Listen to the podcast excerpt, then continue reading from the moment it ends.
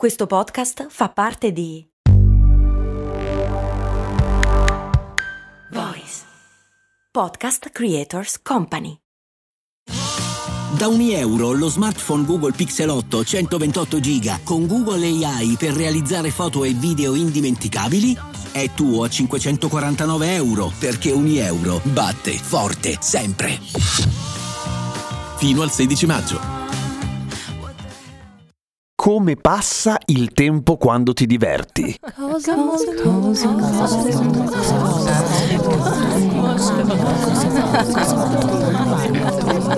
Cose molto umane di Giampiero Kesten. Ciao, sono Giampiero Kesten e questa è Cose Molto Umane, il podcast che ogni giorno, sette giorni su sette, ti spiega o ti racconta qualche cosa. Tipo quella roba del tempo che passa molto più in fretta quando stai bene e lentissimo quando non ne puoi più. Come mai è il destino che ci odia in quanto esseri umani?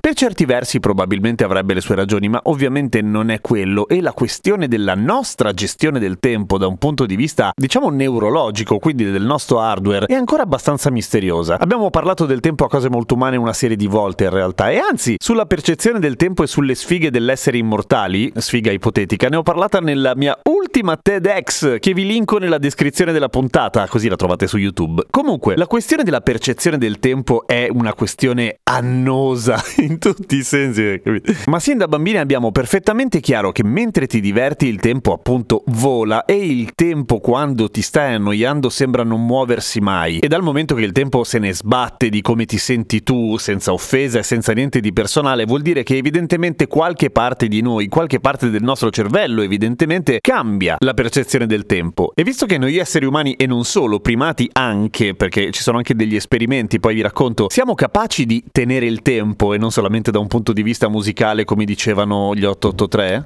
Tieni il tempo. No, non va. Sei un boomer. Nel senso che siamo capaci di, non lo so, tenere i secondi e più o meno ci azzecchiamo tutti quanti. Siamo capaci evidentemente, cioè qualcosa del nostro cervello, come dicevo prima, evidentemente è capace di farlo e qualcuno, facendo degli esperimenti con degli scimpanzé, ha localizzato in una zona del cervello che si chiama corteccia laterale interparietale un gruppo di neuroni che sembra occuparsi fra le altre cose anche del cronometrare il tempo tempo con relativa precisione naturalmente perché non siamo mica tutti degli orologi voglio dire e se siamo capaci di cronometrare siamo anche evidentemente capaci di strecciare o accorciare la nostra percezione a seconda di quello che ci accade intorno ma quale sarebbe la funzione a questo punto? avrebbe molto più senso rallentare il tempo quando stiamo benone e mandare avanti le parti stressanti giusto? ora si possono intentare e speculare tutta una serie di approcci evoluzionistici a questa cosa per esempio il fatto che è nel momento dello stress e del pericolo che noi esseri umani impariamo a evitare lo stress e il pericolo e tutto sommato per quanto molto cattolico come approccio sembra avere un suo senso. Allo stesso tempo però durante le infinite lezioni che se ci annoiano evidentemente è perché ci stanno insegnando pochino o semplicemente perché noi ci stiamo ponendo poca attenzione, la mole di ricordi che ci portiamo a casa è generalmente molto piccola, cioè ci mettiamo un sacco ad affrontare quell'ora di matematica e torniamo a casa che ci ricordiamo la noia, ma in effetti abbiamo accumulato un numero di ricordi che starebbero in pochi minuti, forse neanche quelli. Al contrario, quando ci stiamo divertendo tantissimo i ricordi aumentano a dismisura e per quanto ci sembri poco il tempo passato insieme agli amici, ad esempio, poi quando torniamo a casa ci ricordiamo una marea di cose. E quindi come funziona esattamente? C'è anche un esperimento molto interessante che è stato tentato da degli scienziati che evidentemente avevano anche uno spiccato lato ironico o sadico, semplicemente in cui hanno fatto precipitare delle persone da una discreta altezza, ovviamente legata legati e super in sicurezza e nell'arco di tempo in cui precipitavano dovevano cercare di leggere dei numeri da uno schermo che avevano con, con sé. I numeri però passavano troppo velocemente per essere percepiti in una situazione normale e quindi l'idea era dal momento che quando te la fai sotto il tempo sembra fermarsi, riesci davvero a fermare il tempo e a leggere i numeri?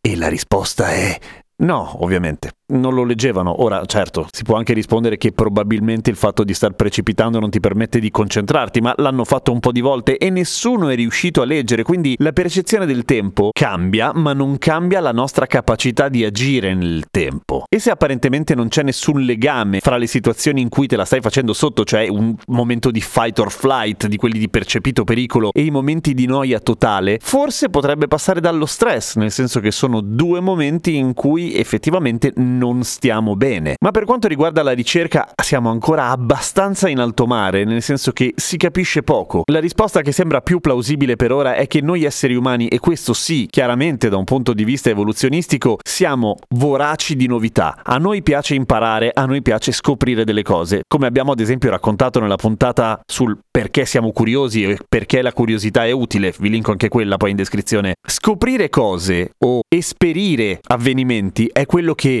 sazia il nostro cervello ed è quello che ci fa bene, è quello che maggiormente associamo a benessere. È molto raro che un'esperienza positiva sia tale senza esperire niente. Cioè, tu puoi dire sono stato un mese ad Acapulco a non fare una minchia e me la ricordo come una gran bella vacanza, ma non è vero che non hai fatto niente. Cioè, ti sei goduto o goduta delle sensazioni fisiche di totale relax, di totale tranquillità, hai letto molti libri, hai riflettuto sulla bellezza della vita perché hai un sacco di culo sei stato un sacco di tempo ad Acapulco, ma non è vero che non hai fatto nulla, cioè anche la nostra ricerca del non far niente è fasulla in realtà, perché se dovessimo passare, che ne so, una giornata intera in una vasca per la deprivazione sensoriale, ne usciremmo completamente sbroccati, non sarebbe piacevole per niente. E infatti è una tortura, letteralmente. Quindi di base il tempo passa quando ci divertiamo perché facciamo un sacco di esperienze e allo stesso tempo abbiamo chiaramente la percezione del tempo che passa proprio perché abbiamo un sacco di punti di riferimento sulla linea temporale. Perdiamo completamente l'orientamento nel momento in cui non succede un cazzo perché non succede nulla, per cui non stiamo creando ricordi e quel tempo sembra uno spazio assolutamente sconfinato. Pro tip, lo sapete che la questione dell'avere il passato alle spalle e il futuro davanti è una questione totalmente culturale e non universale?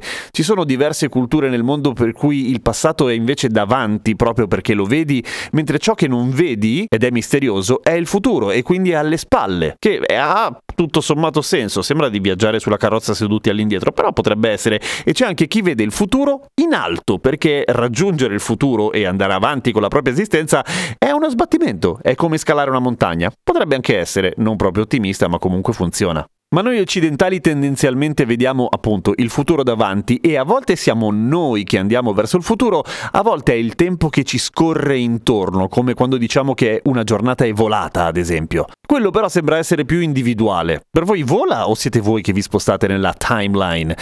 Vabbè, commentate qua sotto la puntata, poi vi rispondo su Instagram. A domani con cose molto umane.